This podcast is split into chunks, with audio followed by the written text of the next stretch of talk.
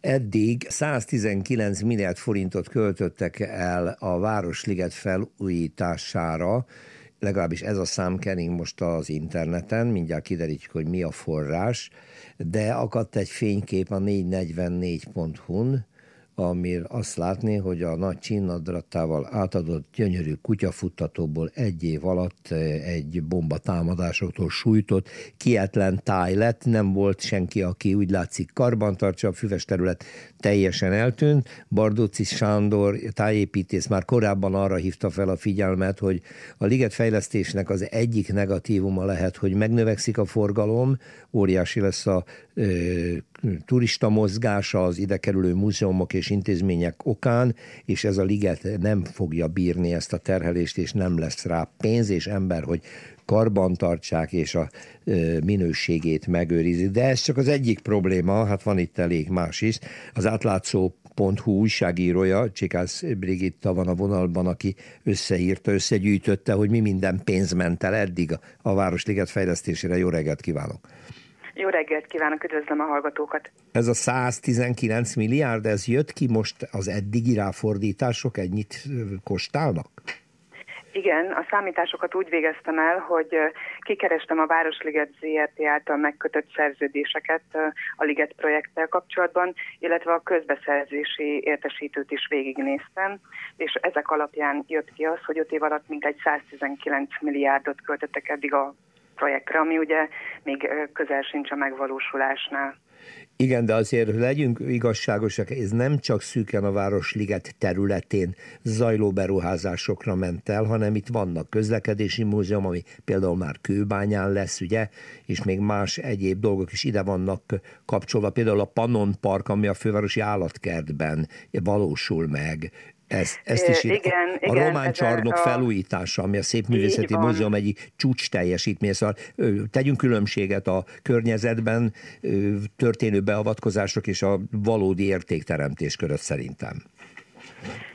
Hogyha megnézzük ezt a 119 milliárdot, azért elmondanám, hogy ennek a felét nagyjából három épület generál kivitelezési munkái teszik ki, ami ugye elég jelentős, és így például itt a Néprajzi Múzeum, a Magyar Zeneháza és az a, az intézmény, ami a múzeumi restaurálás és raktározási központ lesz, azért ez is elég jelentős része már szerintem. Hát jelentős rész, de ugye itt országos igen, intézményről akkor... van szó. Tehát azért a restaurációs van. központ egy, egy a Magyar Múzeumi Rendszert kiszolgáló igazi Így háttérintézmény lesz. lesz. Igen. Meg azért azt is számolja, hogy a Komáromi csillagerő 5,1 milliárdját is látom az ön cikkében, hogy az is ebben a büdzsében szerepel, ugye? E, igen, igen. Tehát így aprózódik ez a dolog, igen. Hát kétségtelen a három nagy beruházás, ez amit ön mondott, a Néprajzi Múzeum, ugye a Zeneháza és a, és a múzeumi restaurációs központ. Igen ami. Mennyi lehet a vége? Gondolom ezt is nézte. Persze, és mondjuk megemlíteném a hallgatóknak, akik most ugye nem látják azt a grafikont, ami a cikkben szerepel. A tavalyi évben 41,9 milliárd, tehát nagyjából 42 milliárd forint ment el a Budapest Liget projektre. Idén a beruházásra ráfordított összeg az majdnem 34 milliárdnál tart, és április végéig készültek a számítások. Igen, akkor ha végét nem látjuk persze, mert... Az... Ez, ezért mondtam igen, persze, hogy még, még, még az idei év végét sem látjuk, nem hogy az egész beruházásnak a végleges összegét. Hát arról nem is beszélve, hogy az egész beruházás tényleges vége az lesz majd, és ezt maga Bán László főigazgató, a miniszteri biztos mondta, amikor megszűnik az átmenő forgalom a a liget területén és az M3-asból érkező autóforgalmat sikerül elterelni, mert akkor ez a terület végleg a gyalogosoké és a turistáké, meg a vendégeké lesz majd. Igen, ebbe szerepel az, hogy az Olaf, Olaf Pálme sétányt megszüntetik, illetve a Kóskárő sétányon az autók, buszok nem közlekedhetnek. Pontosabban az autók biztos nem. A, természetesen a, a tömegközlekedési járatok is új útvonalat kapnak. Egyébként önnek mi a véleménye a felvonulási tér beépítéséről? Ugye itt egy többszörösen díjnyertes tervről van szó, a Néprajzi Múzeum izgalmas parabola a tető szerkezetéről, ami bele süllyed a talajba középen, elég impozáns épület, bár kétségtelen, hogy hatalmas lesz.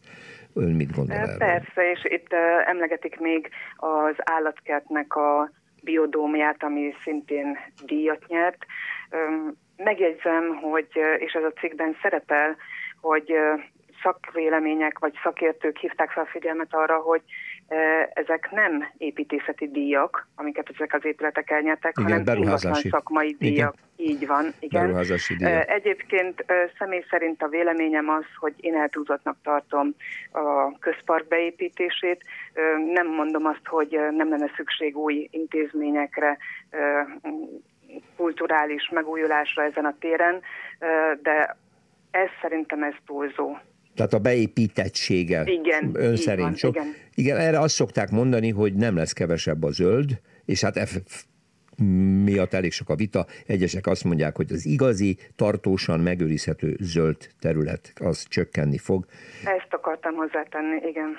Mert hogy a Bardozi Sándor például kétségét fejezte ki a kétségét, hogy a Néprajzi Múzeum teteje, ami ugye zöld lesz, ez a, ez a hatalmas nagy hajlott, hajlított tető, de az a vélemény, hogy tartósan nem marad meg. A projekt vezetője volt nálam az építészeti műsorban, aki azt mondta, hogy olyan technológiát technológiát alkalmazna, ami világban már sikeres volt, amely megőrzi a tetőre telepített zöld felületet folyamatos öntözéssel, táplálással meg tudják oldani. Hát ez a jövő zené, ezt már csak akkor látjuk, amikor készen lesz.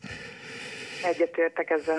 Köszönöm szépen Csikász Brigitának az átlátszó munkatársának. Viszont